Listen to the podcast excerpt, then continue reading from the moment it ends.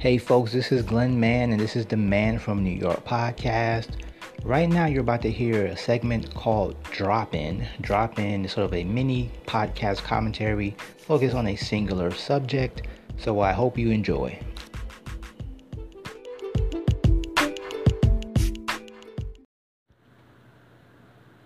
So, the other night, I was reading the latest issue of the New Yorker magazine and there was an article about a author named Dan Mallory who uh, just released a book called The Woman in the Window. It was part of a really big publishing deal, about a million dollars, featuring two books.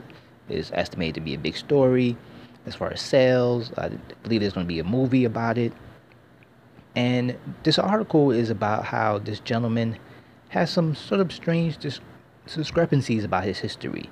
Uh, there are certain things that don't seem to be true as far as did he actually graduate from Oxford uh, with a doctorate degree? Uh, did he really have a mother who was sick with cancer? And there's all kinds of. Cr- you have to read this article. Look it up. New Yorker Magazine, Dan Mallory.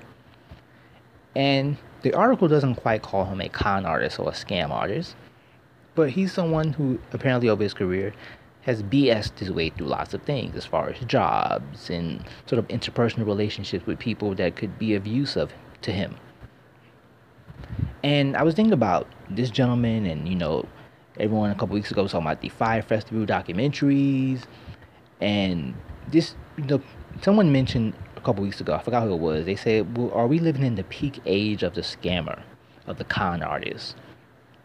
And I don't really know. I think it's easier to do scams and cons because of the internet and social media.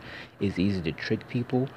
But there've always been people who either con people or embellished. Everyone embellishes. Everyone knows someone either who adds an extra year on their resume perhaps or pretends like they really know how to use you know Excel and PowerPoint proficiently when they kind of suck at it. And then there's people that just like the guy who brags about how many women he slept with. But the reality is the numbers probably be counted on one hand with maybe two or three fingers left over. And then there's that person who probably goes on and on about how they were in a limo the other day, but without saying that that limo was part of a funeral procession. So there are all kinds of sort of ways that people go about embellishing or just flat out lying about certain things. And the thing is, is there ever really a penalty? Like, you know, there most of these people who get sort of outed as con artists or people as liars, they get a degree of shame. And for those who actually committed crimes, often they are prosecuted and go to jail. But usually they find themselves sort of right back where they're at, right? They usually find themselves involved in something else at the center of something. They seem people seem to embrace them. People get over it. And are we just gullible? And I think the thing is that what we really value in society, more than authenticity and honesty, more than maybe even money and sex, is that we value a good story. We love hearing exploits and adventures, something that we can share with friends and family, someone, something that we can look back at and be like, oh my God, how was that possible? How did that happen?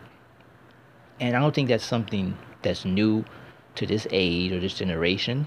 I believe this is probably one of the organizing principles of civilized society. Is that we love hearing people doing things that are incredible and crazy, maybe things that we would like to do or try, but don't think we could ever do it or just think it's wrong to do. But it's sort of a wish fulfillment in following people who go about their lives. They're sort of making their way through the world without any regard for the truth or sort of bending it towards their way. Sort of a fake it till you make it or more of a fake it until you fake it till you fake it sort of type of thing. But like I said, I believe because we as a people in the world, we value a really good story, no matter who is at the center of it, uh, no matter what deeds they have done, even if it's something that we think is despicable, we want to know more and more about it.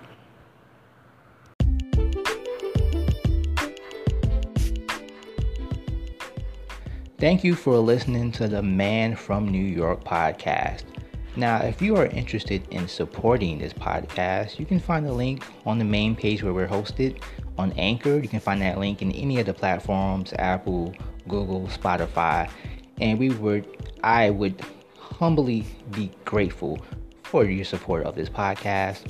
Also, you can follow me on Twitter and Instagram at the handle at Glenn Price Mann. That's Glenn with two N's, man with two N's. Y'all also can email me at podcast at mannglenn.com. That's also man with two N's, Glenn with two N's. And if you're interested in more stuff about New York City as far as pictures, events happening, culture, go to sidewalksandskyscrapers.com. That's sidewalksandskyscrapers.com. Once again, thank you for listening to the Man from New York podcast.